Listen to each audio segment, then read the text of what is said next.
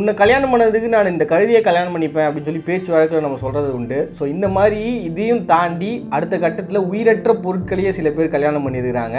அப்படிப்பட்ட பர்சன்ஸ் தான் இன்றைக்கி நம்ம பார்க்க போகிறோம் கொரியாவில் பார்த்தீங்கன்னா லீ அப்படின்னு சொல்லிட்டு ஒரு பர்சனு அவர் எப்பவுமே பார்த்தீங்கன்னா தூங்க போகிறாரு அப்படின்னா எப்பவுமே தலைக்காணி கையில் இருக்குமா? தூங்குறது மட்டும் இல்லாமல் சும்மா ஒரு வீட்டில் உட்காந்துட்டு இருந்தார்.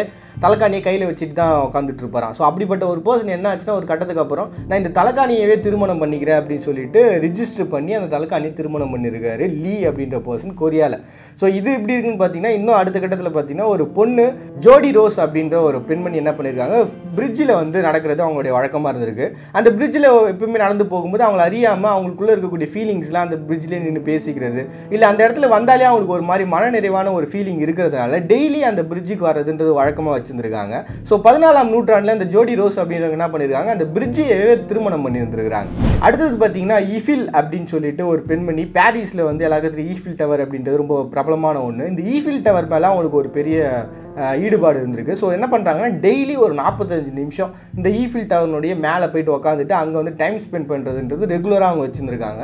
ஒரு கட்டத்தில் ஒரு பதினஞ்சு பேர் அவங்க கூட்டி நான் வந்து இந்த மாதிரி ஈஃபில் டவரை திருமணம் பண்ணிக்க போகிறேன் அப்படின்னு சொல்லிட்டு முறையாக அந்த ஈஃபில் டவரை திருமணம் பண்ணியிருக்காங்க ஸோ இது ரிஜிஸ்டர் ஆனதுனால அவங்க வந்து டெய்லி அந்த ஈஃபில் டவர் வரதுக்கோ போகிறதுக்கோ வந்து பர்மிஷன் இருக்குது ஸோ அந்த இடத்துல கூட அவங்க தங்கலாம் அப்படின்ற அளவுக்கு பர்மிஷன் கொடுத்துருக்காங்க அடுத்ததாக பார்த்தீங்கன்னா கலிஃபோர்னியாவில் இருக்கக்கூடிய கேரோல் அப்படின்ற ஒரு பெண்மணி அங்கே இருக்கக்கூடிய ரயில்வே ஸ்டேஷன் அவங்களுக்கு ரொம்ப பிடிச்சி போனதுனால அந்த ரயில்வே ஸ்டேஷனை திருமணம் பண்ணியிருக்காங்க ஸோ அங்கேயும் இதே மாதிரியான விதிமுறைகள் தான் அவங்க எப்போ வேணால் வரலாம் எப்போ வேணால் போகலாம் அப்படின்னு சொல்லிட்டு. பட் இருந்தாலும் டெய்லி அவங்க வந்து ஒரு நாற்பத்தஞ்சு நிமிஷம் ஒன் ஹவர் வந்து அந்த ரயில்வே ஸ்டேஷனில் ஸ்பெண்ட் பண்ணுறது அப்படிங்கிறது அவங்களுக்கு வழக்கமான ஒரு விஷயம். ஸோ இன்றைக்கி வரைக்குமே அதை வந்து அவங்க தொடர்ந்து பண்ணிக்கிட்டே இருக்கிறாங்களாம். அடுத்தது நம்ம பார்க்க போகிறது டேவிட் நம்ம எல்லாருக்குமே பார்த்தீங்கன்னா ஃபுட் மேலே ஒரு ஆசை இருக்கும். நிறைய பேர் பிரியாணி லவ்வரெல்லாம் இருந்திருப்பாங்க. இவர் உண்மையானே லவ்வர் அப்படின்னா அது இவராக தான் இருக்க முடியும். ஏன்னா பிரிட்டோ அப்படின்னு சொல்லிட்டு ஒரு சாண்ட்விச் இருக்குது இதை வந்து திருமணம் பண்ணியிருக்காரு. இதுக்கு ஒரு பெரிய ஃப்ளாஷ்பேக்கே இருக்குது இவரோட ஃப்ரெண்ட்ஸ் எல்லாருமே வந்து கல்யாணம் ஆயிட்டு இருக்கு ஸோ இவர் கல்யாணம் ஆகலையேன்ற ஒரு விரக்தியில் இருக்கும்போது இவருக்கு மிகப்பெரிய ரிலாக்ஸேஷன் கொடுத்தது அவர் சாப்பிடக்கூடிய அந்த சாண்ட்விச் தான்.